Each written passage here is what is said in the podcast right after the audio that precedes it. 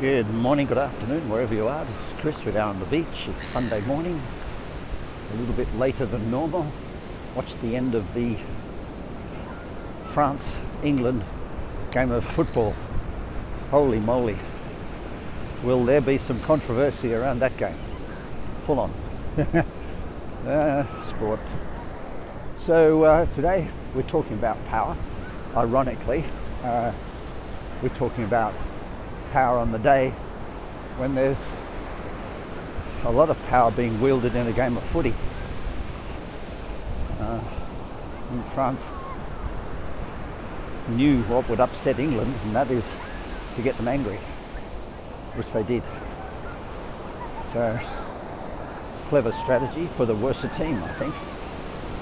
And uh, just goes to show you that strategy is more important than planning strategy ultimately is everything.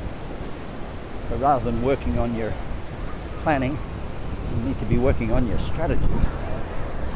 Of course, you need to have the goal clear, so strategy and a plan go hand in hand.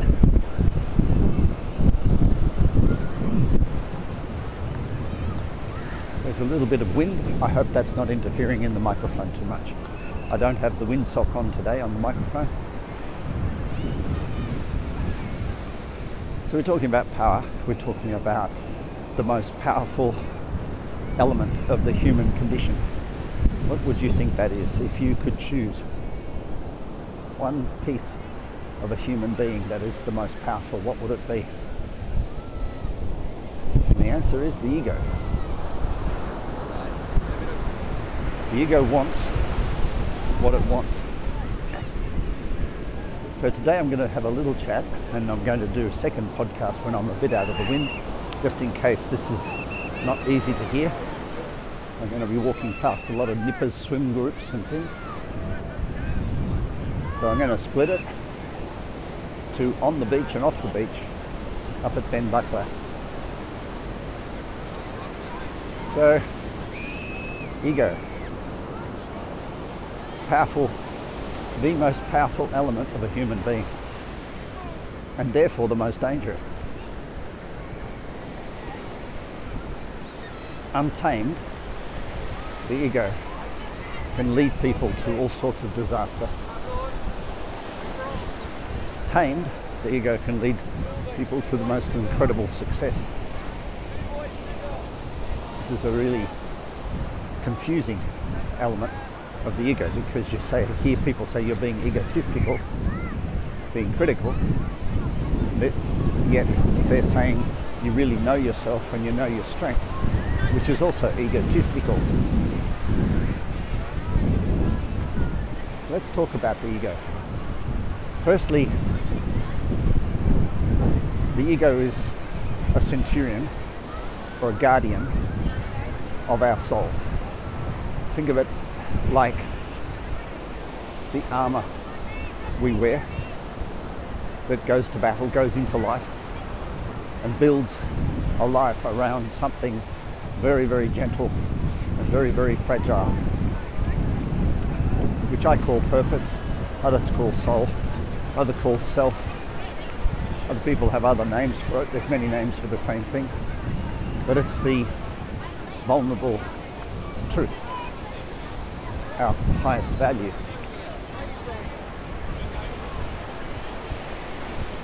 So this part of us wants nothing, needs nothing, has everything, needs protecting.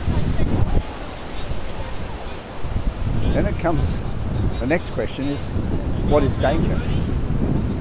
Because if the ego automatically protects, then there's got to be a piece of the ego that detects danger which is called fear.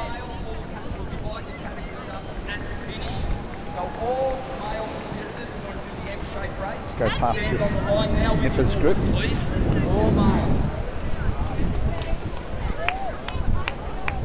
So, what is danger? So there's three elements of danger the ego will perceive. What we have, getting lost, what we do getting disrupted and what we be getting corrupted. We do have. We get very attached, very attached to what we be, do, and have. And therefore, the ego has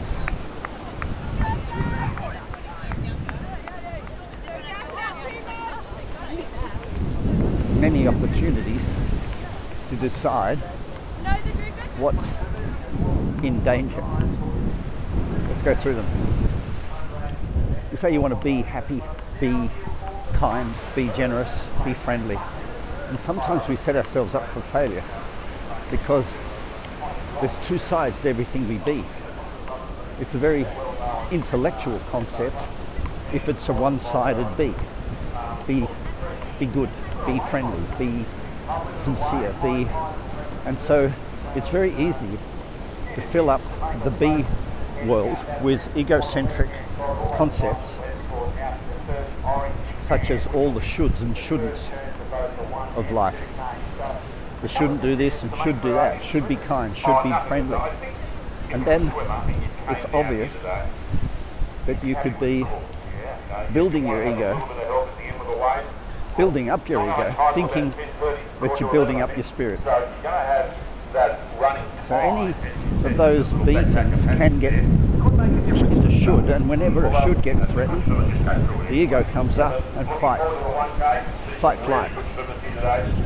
So if you're deluding yourself that in being something polarized, there's going to be a form of happiness, that could be the first step to examine because, as I said, ego is both the most powerful and the most dangerous thing in the world. What about entries? Um, I'll just switch off from minute. Of course you can. Of course you can, Deal. If you just turned up and you're not even entered, you can still enter the race by So we continue. uh, probably a little more easy to listen to, or easier to listen to this now we're out of the wind and off the surf club.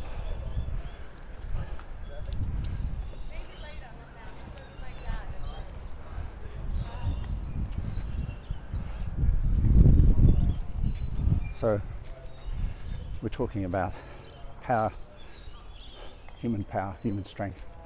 We're talking about the ego being the core of it.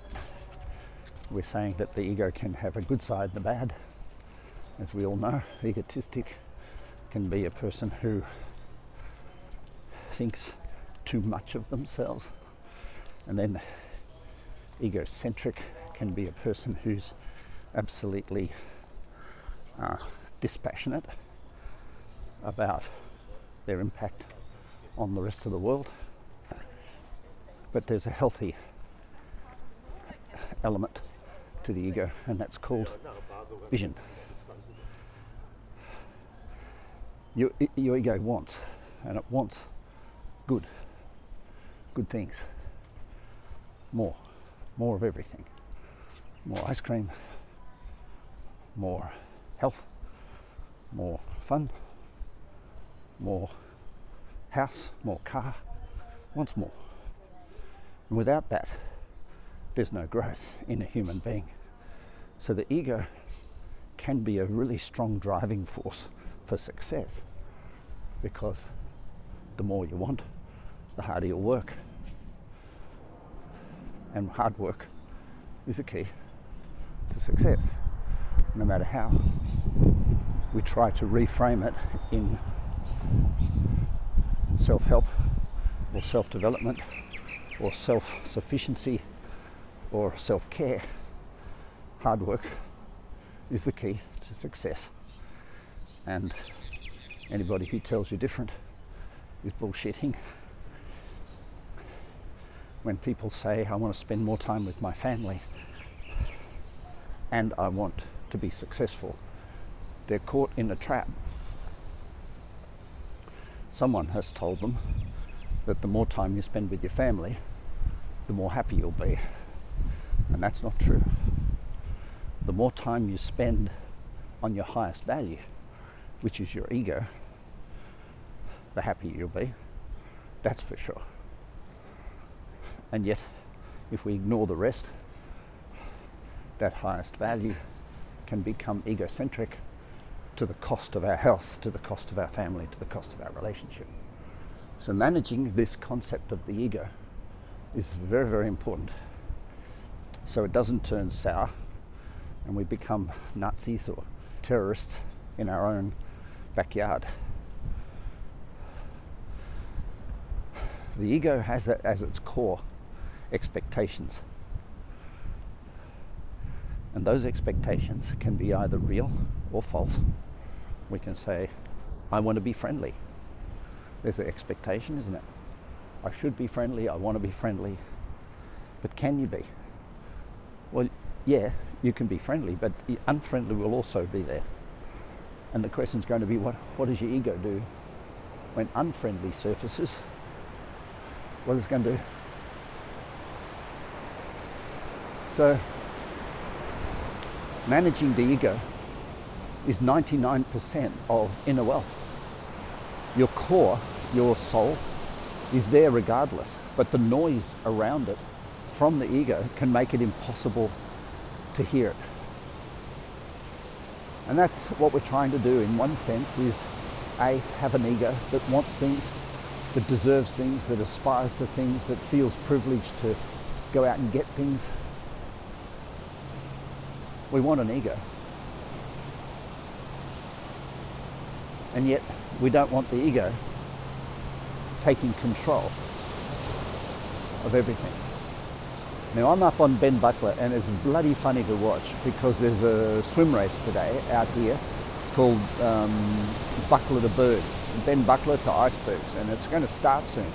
But there's also a massive pod of dolphins out there jumping up and down and they're right they're going right over to the surf boat where the guys are sitting waiting for the dolphins to come close and they're circling around the surf boat.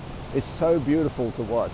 These gorgeous animals just hanging out and not being at all intimidated by the presence of uh, five people sitting in a gorgeous surf boat with their Father Christmas outfits on.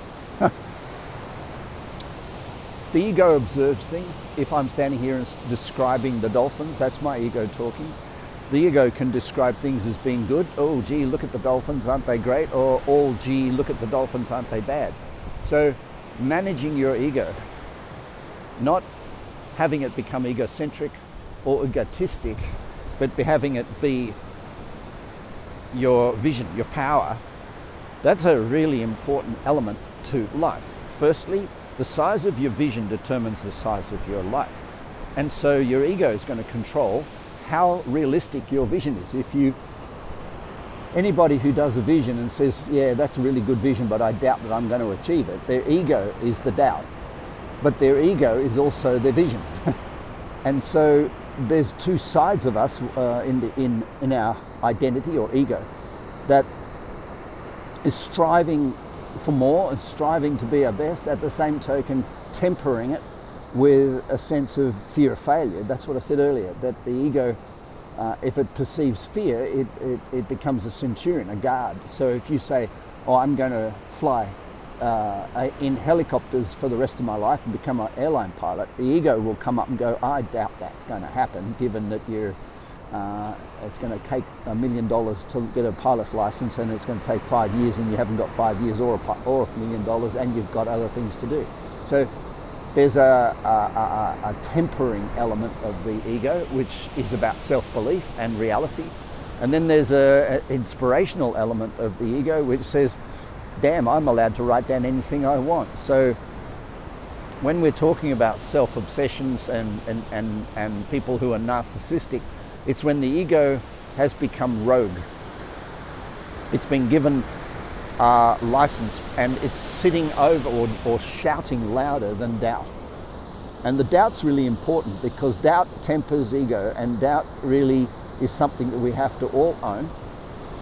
And so, in the process of talking about ego, we can talk about different stages of ego the, the got to, should, need to, want to, desire to, choose to, love to. They're all ego states. And it, it, it, it, it's really important to make sure by going to a state of choose to that the ego is in your hands. You, you are your ego, you, you, you hold on to it.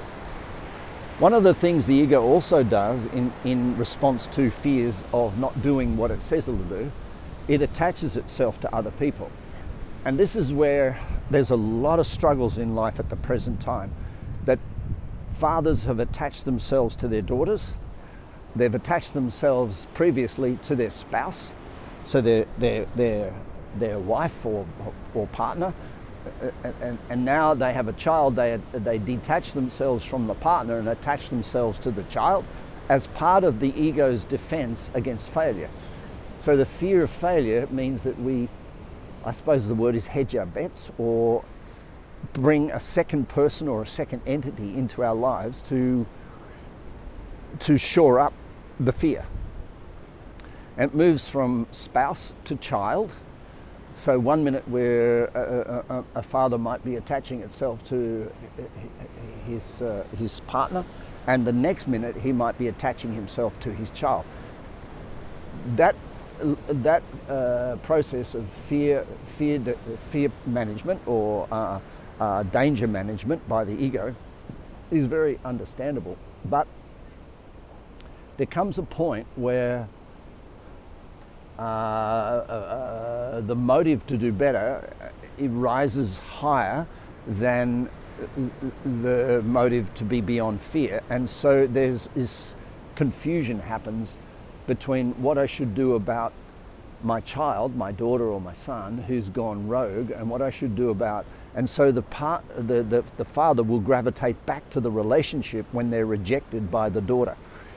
So if, if that happens, the daughter will be like, oh, fuck off, dad, I'm 14, I can do whatever I want, or 12 or whatever. And dad will go, oh, I really love your mum. I really love her so much. I really love your mum. And mum will go, fuck off, you've been treating me like shit for the last five years. What are you coming back here for? And then the father will go back to the daughter and say, Oh, I really want to look after you and I'm doing everything in your best interest. The daughter goes, Fuck off. Uh, you're only here because you feel weak without me. And the, the daughter's saying, you know, Get your dirty hands off me. And the daughter will attach herself to a guy, to a boyfriend or a girlfriend, and the daughter will become attached to someone to defend themselves against the, the fear of, uh, of um, failure or fear of being diminished or fear of, and next thing you know, the daughter becomes rogue like the father's rogue because the fathers attach themselves to people in order to, to reinforce uh, or, get, or get beyond their fears. So if you can imagine all this, this ego as a centurion and what it does, it looks out into the world and goes, oh shit, that might happen. It attaches itself to something or someone or some process, money, partner, uh, job, identity, ego, Whatever it does, it attaches itself to something and says, oh, now I'm beyond the problem, which they're not. Self sufficiency, which is uh, what we are all going to achieve at some point before the last breath we take on this planet, means that we aren't attached to people uh, in, in, in creating a form of self. We, we acknowledge that it's great to be around people with a self, it's great to share our self, with another person. It's great to live with another person with ourself. But we're not attached to them to avert the fear. And the way you know this is the way whether this is happening or not. As you say, how will I? How would I be if they left? How would I be if they weren't here anymore? And the theory with, with, with most people who are emotionally uh, disengaged is I'd be fine. I, I'd be happy to live separately to my partner and I'd be happy to live separately to the mother or father of my children. And they do, do go down that process until the father or mother of the children finds a new spouse. And then the shit hits the fan because now they are really alone. And the, that was the problem from the get go. They really, really didn't want to be alone, and that was their fear fear of being alone, fear of being self fear of the thing that we will all have to discover at some stage in our lives self sufficiency. Now, self sufficiency is not the lack of love, it's the presence of love, but it's the lack of attachment to other people to have that love. In other words, the ego is built out of expectation. When you finally say love is more important than expectation, when you realize that expectations block love, you finally get a grip on what it is to be self sufficient.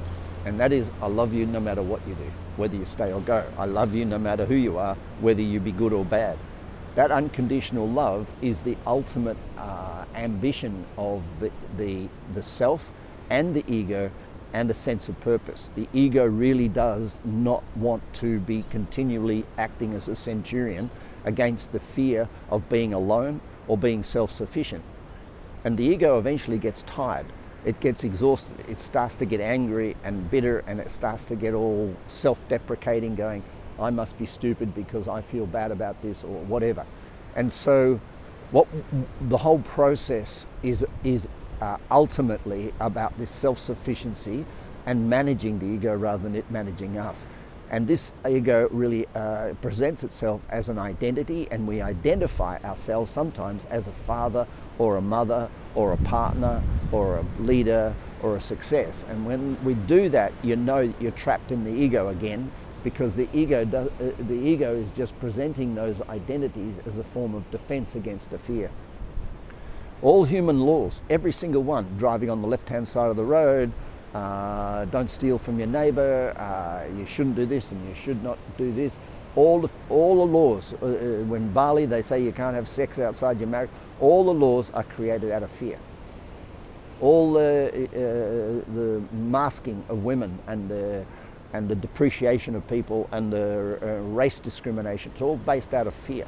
And so if you buy into all that, your chances of getting beyond your ego and not being egocentric or egotistical are zero.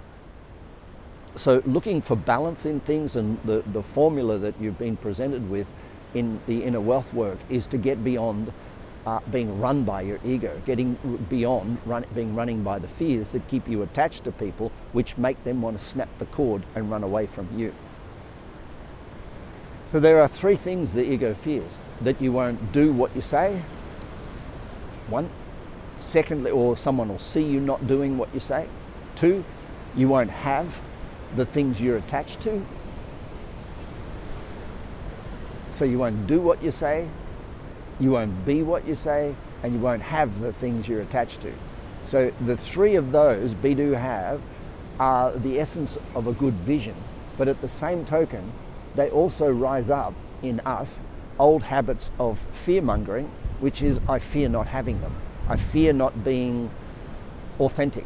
Uh, you know, say I'm going to be authentic, and, and then you go, well, now I fear not being authentic. So now, by having a vision or doing a be, we create a new inauthenticity because no human being on earth is 24 7 authentic. We are both authentic and inauthentic. And so, understanding that when we say we're going to be something in a should level or be something in life which is a polarized sense of be, uh, we are setting a little bit setting ourselves up to be in a state of fear or reaction to the world around us.